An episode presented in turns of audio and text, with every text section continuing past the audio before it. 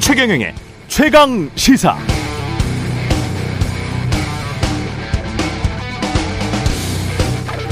네, 미국 달러가 다시 초강세 흐름을 보이고 있는데요. 먼저 왜 이런가?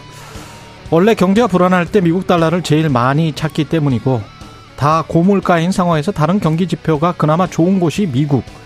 유럽도 중국도 미국보다 안 좋습니다. 그래서 미국은 계속 금리를 올릴 체력이 되지만 유럽 중국은 그 속도를 따라잡기 힘든 상황. 이건 우리도 마찬가지죠. 어떻게 마찬가지냐? 또 다르면 뭐가 다른 것인가? 이건 잠시 뒤에 뉴스 언박싱 시간에 좀 더 자세히 풀어드리도록 하겠습니다. 네, 안녕하십니까. 8월 24일 세상에 이익이 되는 방송 최경영의 최강시사 출발합니다. 저는 KBS 최경영 기자입니다. 최경영의 최강시사 유튜브에 검색하시면 실시간 방송 보실 수 있고요. 문자 참여는 짧은 문자 50원, 긴 문자 100원이 드는 샵9730 또는 유튜브 무료 콩 어플 많은 이용 부탁드립니다. 오늘 최강시사 김용민 더불어민주당 의원 그리고 권은희 국민의힘 의원 각각 만나봅니다.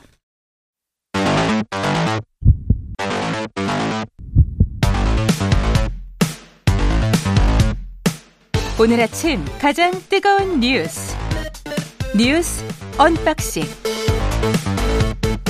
네 뉴스 언박싱 시작합니다. 민동기 기자 김민아 시사평론가 나와 있습니다. 안녕하십니까? 안녕하세요. 예 오프닝 이야기를 짧게 덧붙여서 말씀드려야 될 것 같은데 우리 같은 경우는 뭐 다 아시다시피 똑같이 유럽이나 중국과 비슷한 상황에 처해 있습니다만은 그래서 뭐 수입 물가 비싸지면 인플레이션 되고 인플레이션 되면 금리를 조금씩 올릴 수밖에 없고 그러면 특히 우리가 다른 점이 이제 가계빚, 자영업 굉장히 많은 것, 한계 중소기업 도산 걱정되는 그런 상황이죠.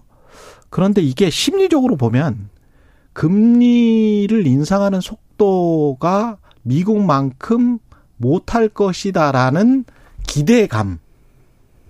그러니까 그 정도밖에 안 될 것이다라는 그 기대감 때문에 자꾸 외국인 투자자들이 투자를 멈추는 거예요. 아니면 음. 돈을 뺀다든가. 음. 그리고 그런 기대감 때문에 환율이 계속 약세가 되면 또그 음. 악순환이 지속되는 그런 상황인데다가 우리가 특히 다른 점이 지금 오늘 뉴스에도 나왔지만 가계빚이 주요 선진국 중에서 최고잖아요. GDP 높습니다. 대비. 104% 정도 되지 네. 않습니까? 여기에는 전세금이 포함이 안 돼 있고 무엇보다 다른 점은 우리가 너무나 당연하게 생각하고 있는 것 중에 무엇보다 다른 게 있습니다. 그게 뭐냐면 2010년에 금융위기가 일어나고 한 1, 2년 뒤에 금융위기가 왜 일어났는지 그게 단지 미국이 금리 인상만 빨리 해서 그렇게 주택 경기가 확 꺼지면서 자산 버블이 꺼졌던 것인지 그게 아니다라고 벤 버냉키 당시 연준 의장이었던 사람이 애틀랜타 조지아에서 했던 연설문이 있거든요. 네. 근데 거기에서 분석을 해 놓은 게 2000년대 초반 중반에 미국의 은행들의 대출 행태에 관해서 네. 이야기를 해 놨어요. 그게 뭐냐면 이자를 좀 나중에 갚아도 된다. 음. 원금은 나중에 갚아도 되고 이자는 지금 현재 뭐 1, 2년 동안은 조금만 내도 된다. 뭐 이런 식의 행태가 많아져서 그런 포션 대출 형태가 많아졌다.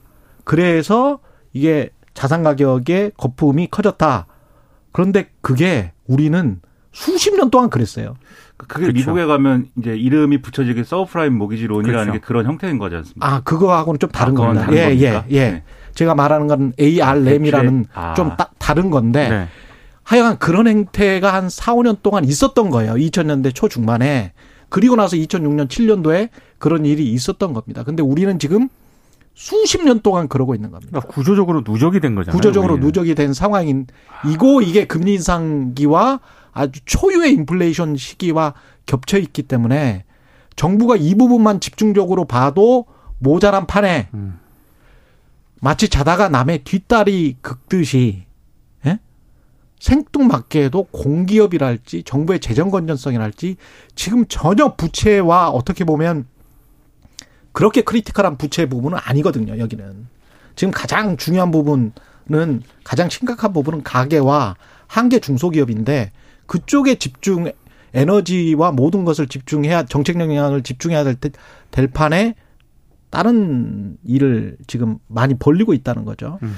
그러니까 그런 부분들이 좀 걱정이 됩니다. 그러니까 예. 공공기관의 뭐 부채를 줄이고 뭐 그걸 통해서 이제 뭐 이 어려운 계층에 대한 어떤 재정 집행을 늘리고 그런 말을 또 대통령도 했는데 그게 가능한가도 좀 의문이고요. 그리고 그렇죠. 공기업이라든가 공공기관이라는 분야도 어쨌든 어떤 기업처럼 운영이 되는 건데 부채가 늘어났다. 라는 절대값으로만 얘기할 수 없는 거 아닙니까? 그렇습니다. 그만큼 매출이 늘어났을 수 있는 것이기 때문에 자산이 늘어났을 수 있는 것이기 때문에 그런 점을 종합적으로 고려해야 되는데 별로 그런 쪽에 있어서는 예를 들면 전형적인 작은 정부론으로 접근을 하고 예. 그것에 어떤 뭐 지금 말씀하신 대로 실제로 이제 경제 위기의 어떤 도화선이 될 수 있고 정말 잠복해 있는 어떤 문제일 수밖에 없는 가계부채 문제에 대해서는 별로 이제 신경 안 쓰는 거 아니냐. 오히려 이제 어이 대출을 줘였다는 평가도 있고 뭐 이렇게 풀어줬다는 평가도 있는데 그렇죠.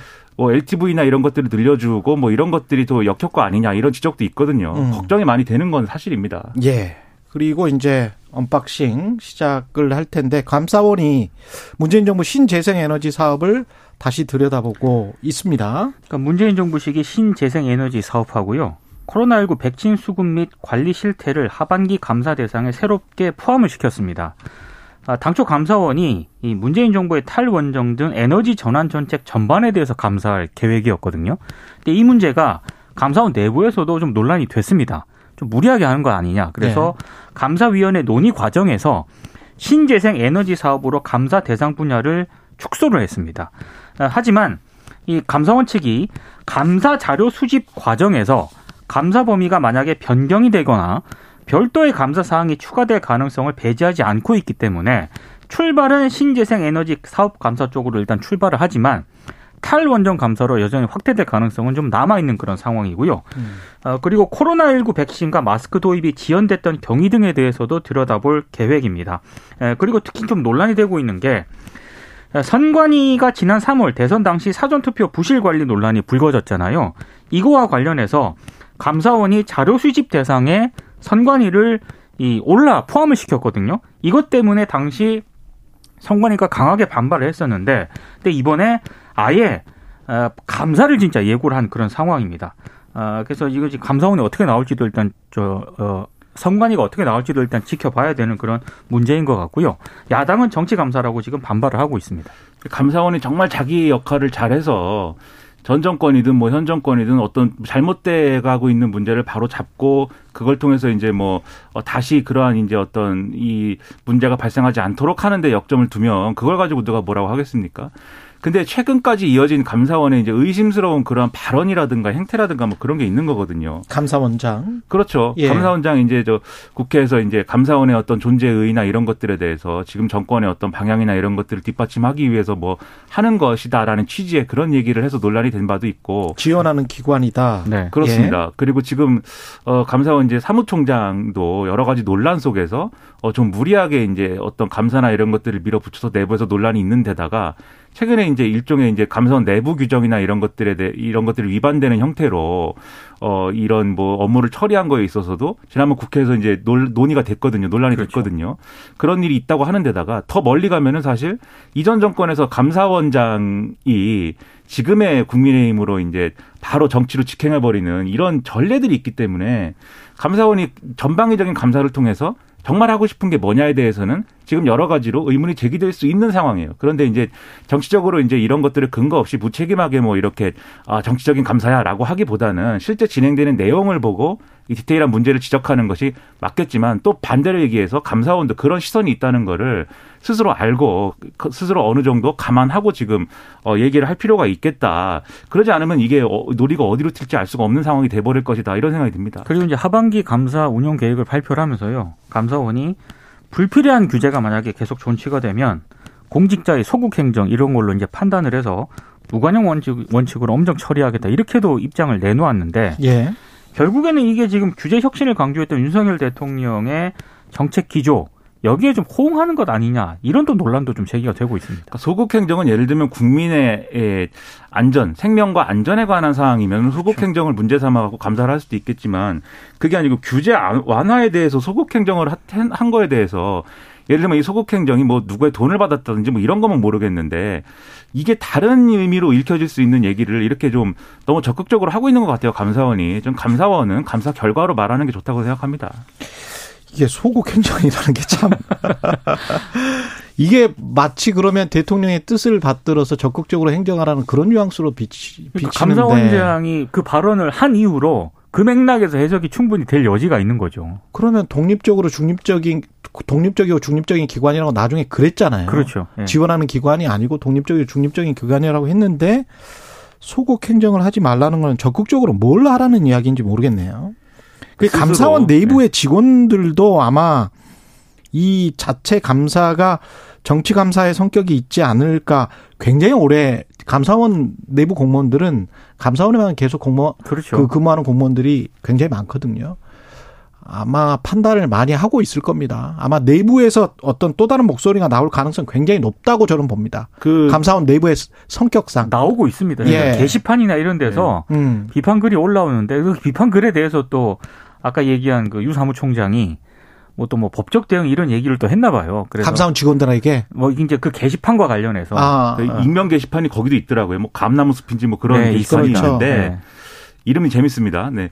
근데 이제 그 게시판에 그런 비판 글이나 이런 게 많이 올라오니까 지금 말씀한 유병원 사무총장이 어, 명예훼손이나 이런 것에 대해서 적극적으로 이제 대응할 수 있다 이런 얘기를 했다는 건데 다만 이제 이 메시지가 자신에 대한 얘기는 아니다 이렇게 얘기를 하고 있어요. 그렇죠. 추후 해명에서 예. 나 나를 비난하면 내가 대응하겠다라는 게 아니라 혹시 익명 게시판에서 무책임한 그런 누구를 향한 것이든 그러한 비난이 나오면 내가 대응하겠다 이렇게 얘기한 거다라고 해명을 했지만 그게 뭐 그냥 그런 뜻이다 그냥 뭐 좋은 얘기다 이렇게 읽히겠습니까 그게? 예. 그래서 논란은 내외에서 커지고 있습니다. 스스로 그래 스스로 증명해야 돼요 감사원이. 이게 굉장히 중립적이고 독립적으로 진행되는 감사라는 거를. 그 공무원들 특히 감사원에 있는 공무원들은 좀 깐깐한 편이기 때문에 그게 어떻게 보면은 본인들의 독립성, 중립성을 많이 지켜온 그런 어떤 성격이 있었던 건데 그런 게 발휘가 되리라고 저는 믿습니다. 예, 이제까지 감사원을 지켜왔던 내부 공무원들이 그렇게 만만한 그런 사람들은 아니라고 저는 보고요. 특히 이제 질병관리청이나 이런 것들 관련해서 무슨 그 감사를 하- 하고 그러면 네. 다른 부처의 공무원들보다도 질병관리청의 공무원들이 뭘 잘못을 해서 감사를 받는 것 같은 느낌이잖아요. 그렇죠. 그럼 코로나19 대응과 관련해서 그 어떤 문재인 전 대통령이나 전 정부를 겨냥하고 싶은 건데 지금까지 2년 동안 정말 고생해왔던 질병관리청 공무원들 서류 내놔라 뭐 내놔라 하면서 이게 과연 모르겠습니다. 이걸로 그러니까 어떻게 공무원 사회에서 이해하고 있을지 그러니까 그건. 아닌 것 같은데. 그러니까 전 정권을 네. 겨냥한 하- 했다라고 보지 않도록 예. 신경을 써야 되는 거죠. 그러니까 감사를 하지 마라 이런 게 아니라 음. 하더라도 그쵸. 정말 문제가 되고 문제를 삼을 수밖에 없는 부분에 대해서 정밀 타겟팅을 해갖고 해야 되는 그 것이지. 다른 부처 공무원들 반발도 만만치 않을 그러니까요. 거예요. 이게 몰아가기 식으로 해서는 안 된다. 이 점을 예. 명심을 해야 됩니다. 법카 의혹을 받고 있는 김혜경 씨는 어저께 5시간 정도 조사를 받았습니다. 피의자 신분으로 경찰에 출석을 했고요. 예. 5시간 정도 조사받은 뒤 귀가했습니다. 경찰은 김혜경 씨를 상대로 전 경기도청 총무과 별정직 5급 배모 씨 등을 통해 개인 음식값을 경기도 법인카드로 결제를 했는지 그리고 타임용으로 불법 처방전을 발급받았는지 이런 전반에 대해서 사실관계를 파악한 것으로 일단 알려지고 있습니다. 어, 이재명 의원이 어제 저녁에 페이스북에 글을 올렸는데요. 자신의 부하 직원을 제대로 관리 못하고 자신의 아내가 공무원에게 사적 도움을 받은 점은 국민께 다시 한번 깊이 사죄드린다. 이렇게 입장을 발표를 하면서도 하지만 법인카드를 쓰거나 부당 사용을 알면서 용인을 한 것도 아닌데 평생 한 번 있을까 말까 한 고통을 겪는 아내에게 남편으로서 한없이 미안할 뿐이다. 이렇게 얘기를 했습니다. 근데 이 사건 같은 경우에는 공직선거법 위반 사건과 이게 얽혀 있거든요. 예. 그래서 공소시효가 다음 달 9일까지입니다. 그래서 그 전에 기소 여부를 결정을 해야 되는데요. 아무래도 뭐 법인카드를 결제하거나 이랬을 때 김혜경 씨가 지시를 했느냐 혹은 묵인을 했느냐 아마 이게 핵심 쟁점이 될 것으로 보이고요. 액수가 얼마나 된다는 거예요? 법인카드를 잘못 쓴 액- 액수가? 이게 8만 원, 뭐 그러니까 7만 이재명- 얼마라는 그런 얘기입니다. 이재명 의원 측은 뭐 7만 8천 원 사건이라고 이름을 붙여가지고 음. 그 식사 자리에서 있었던 이제 그것만 그 사안에, 지금 그 얘기를 사안에 있는 얘기를. 하고 있는데 경찰은 경찰 지금 이재명 의원의 표현을 보면은 음. 180만 원이 적은 돈이 아니고 불법 유형에 가담했다면 큰 잘못이다 뭐 이렇게 쓰고 있는데 예. 그러면 180만 원인가 이렇게 의문을 가질 수도 있지만 지금 고발 내용이나 이런 것들은 뭐 이 몇천만 원대일 거거든요 아마 그렇겠죠. 지난번에 129건인가 뭐 이렇게 이야기하지 않았어요? 맞습니다. 영수증? 예. 그렇습니다. 예. 그러니까는 그런 그런 차이들이 지금 있는데 실제로 경찰이 혐의로 두고 있는 게 액수가 얼마냐 정확한 규모 액수 그다음에 방법 이런 것들이 아직 안 나왔군요. 그렇죠. 그게 수사. 결과가 나와야 확인을 할수 있게 되겠죠. 아마 그 음. 여러 가지 내역 중에 문제가 되는 거를 선별을 해야 될 것이기 때문에 예. 그 액수는 달라질 수가 있겠습니다. 그렇죠. 근데 저는 이제 이재명 의원이 이 사안에 대해서 포괄적으로 국민에게 사과를 하고 이런 것들은 좀 좋다고 생각해요. 이런 입장 표명은 계속 있어야죠. 법인카드 사용과 관련돼서 어쨌든 논란이 불거졌으면 음. 그거를 뭐 있을 수도 있는 일이야. 사람들이 그렇게 보지 않거든요. 근데 다만 이 사과 내용에 보면은 사과의 방점이 찍혔다기보다는 어쨌든 이 어떤 법적인 방어 이런 논리들을 다 이제 깔고선 얘기하는 것들이 또 분명해 보입니다. 또 예. 지금 여기 분명히 이렇게 지금 말씀하신 대로 이제 규정을 하고 있어요.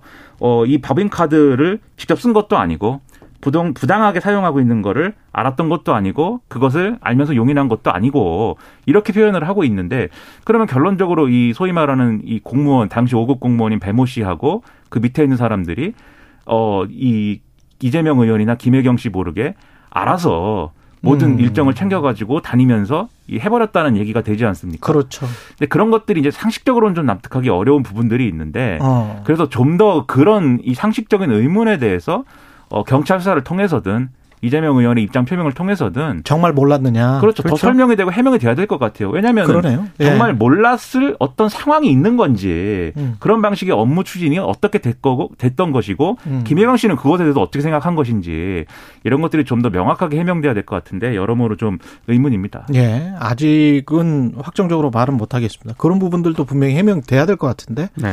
예, 이준석 전 대표의 자필 탄원서가 언론에 공개가 됐는데 누가 공개했는지도 모르겠고 지금 상황을 근데 내용은 윤석열 대통령을 신군부에 비유했습니다. A4 용지 4장 분량의 자필 탄원서고요. 예. 이 탄원서가 굉장히 핵폭탄급이었습니다. 음. 김기현 의원, 주호영 비대위원장을 거론을 하면서 복지부동을 신조로 삼아온 인물이 가처분 신청을 두고 법원의 권위에 도전하는 수준의 자신감을 보이는 건 어떤 절대자가 그들에게 면책 특권을 부여하는 것이다라고 주장을 했는데요. 어.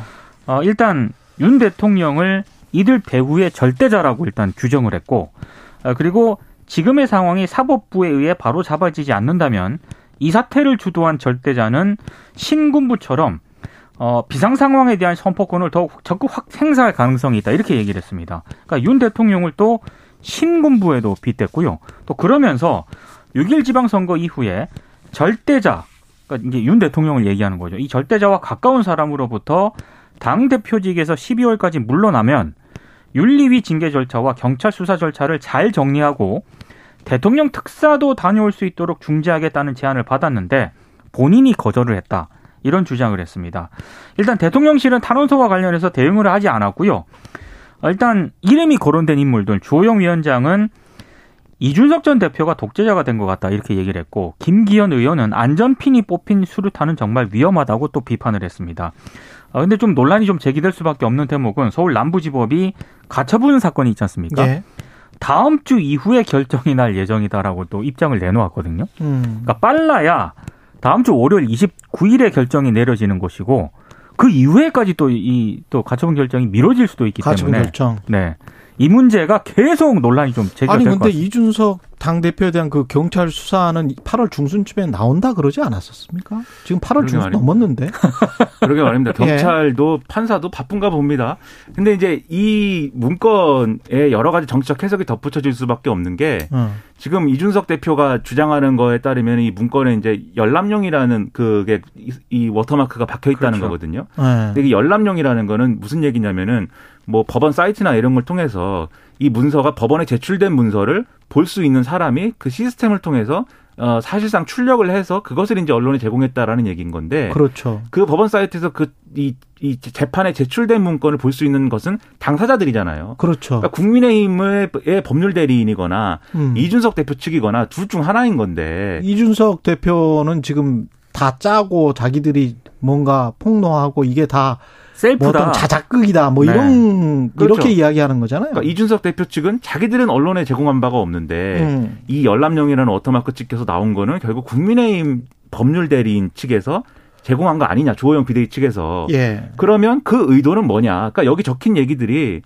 윤 대통령을 윤석열 대통령을 막 신군부에 비유하고 이런 것들이 국민의힘 지지층이 볼 때는 아 정말 이준석 전 대표는 나쁜 사람이다 이런 인식을 심어주는 그런 망신주기 비슷한 게 되는 거잖아요. 그렇죠. 그러니까 그런 의도를 갖고 지금 접근하는 거 아니냐 이렇게 나오고 있는 거거든요. 음. 이게 이준석 전 대표에 대한 추가 징계라든가 이런 문제하고 다 엮여가지고 이제 얘기가 이상한 대로 튈 수가 있는 상황이 돼버린 건데 그렇죠. 근데 다만 이 사안을 보면서 이준석 전 대표의 이런 표현들에 대해서는 판단 기준을 정확하게 얘기를 해야 될 것 같아요. 이준석 전 대표가 이 문건을 대외적으로 공개하거나 그걸 통해서 윤석열 대통령을 비난하거나 이런 목적으로 쓴 게 아니라 음. 자신의 법적인 방어권을 행사하기 위해서 재판부에 제출할 목적으로 탄원서를 쓴 거잖아요. 나는 이러이러한 사정이 있었다. 그렇죠. 아. 그러니까 이 가처분 신청 인용해줘야 된다. 이 논리를 하기 위해서 제출한 문건인데 이게 국민의힘 측에서 나온 문건이라고 하면 그런 성격의 문건을 이런 식으로 언론에 막 제공해가지고 이런 것들이 논란이 되게 만드는 그것이 여러모로 의문이다라는 것은 이준석 전 대표 말이 제가 볼 때는 맞는 얘기예요. 그러면 그러니까 이게 상당히 배경이 뭔지 해석이 분분할 수밖에 없는 그런 사안이 됐습니다.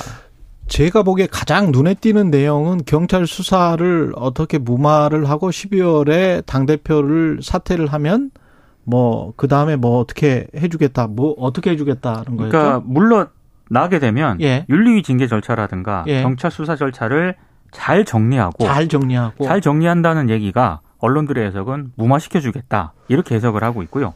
그런 다음에 대통령 특사도 다녀올 수 있도록 중지하겠다. 대통령 특사 자리를 제안을 하고. 네. 근데 경찰 수사를 무마하겠다는 식의 저 뉘앙스가 만약에 담겼다면 이거 월권 아닙니까?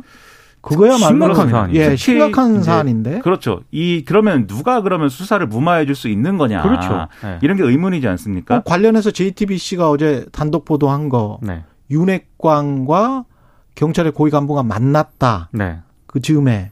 그렇습니다. 그게 이제 JTBC 보도는 음. 이른바 윤핵관으로 불리는 이제 국회의원 중에 한 명이 네. 경찰 고위 간부하고 만나가지고 이 이준석 전 대표에 대한 이 수사 사안을 논의를 했다 뭐 이런 얘기인 것이고 그렇죠. 그 이전에 이른바 이제 노컷뉴스가 보도한 사안도 있어요. 그 이준석 전 대표가 링크를 해가지고 소개한 그 기사 내용은 뭐냐면, 그러니까 이 경찰 출신의 윤핵관으로 분류되는 뭐 국회의원이 어 이 경찰 수사가 잘 이루어지지 않는 거에 대해서 뒤에서 계속해서 경찰 수사를 해라 기소하는 음. 방향으로 해라라고 나름의 압력을 행사하고 있기 때문에 지금 공소시효나 이런 것들 때문에 경찰 수사가 진도가 잘 안 나가고 있는 건데 예. 그럼에도 이 수사를 계속 붙들고 있는 이유가 그런 정치적 맥락에 있다라고 보도한 내용도 있거든요. 음. 그러니까 이 부분에 대해서 계속해서 경찰 출신의 윤핵관 국회의원 뭐 이렇게 얘기가 나오고 있는 공통 분모가 형성이 되는 거죠. 예. 이분을 인터뷰를 해야 됩니다. 최경영의 최강시사가.